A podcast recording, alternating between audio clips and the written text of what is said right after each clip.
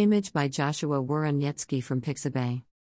The I nine eighteen visa is a type of non-immigrant visa available to victims of certain crimes who have suffered mental or physical abuse and are willing to assist law enforcement in the investigation or prosecution of the crime. The U visa was created as part of the Victims of Trafficking and Violence Protection Act of two thousand and aims to strengthen the ability of law enforcement agencies to investigate and prosecute cases involving crimes such as domestic violence, sexual assault, and human trafficking.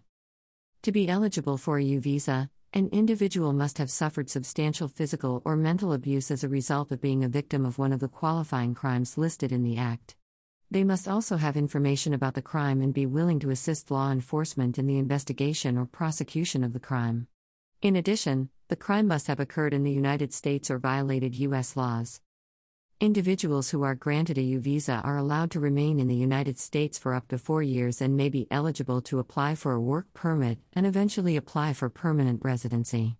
The U visa also provides certain protections to the victim, including the ability to apply for a waiver of inadmissibility if the victim is in the United States without authorization.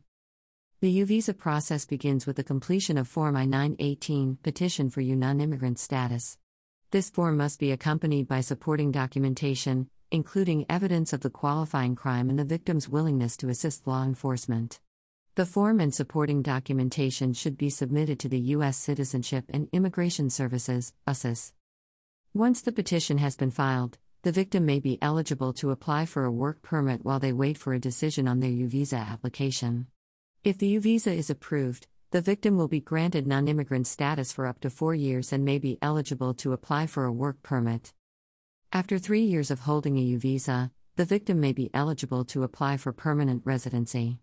To do so, they must submit Form I four eighty-five, application to register permanent residence or adjust status, along with supporting documentation.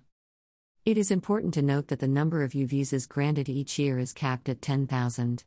However, any unused visas from a given fiscal year will be made available in the following fiscal year. In addition, family members of the victim may be eligible to apply for a U visa as well. If you are a victim of a qualifying crime and believe you may be eligible for a U visa, it is important to seek the assistance of an experienced immigration attorney. An attorney can help you navigate the complex application process and ensure that all necessary documentation is submitted. Overall, the U visa is an important resource for victims of certain crimes who have suffered physical or mental abuse and are willing to assist law enforcement in the investigation or prosecution of the crime. It provides a path to legal status in the United States and can offer much-needed protections to those who have experienced trauma as a result of a crime.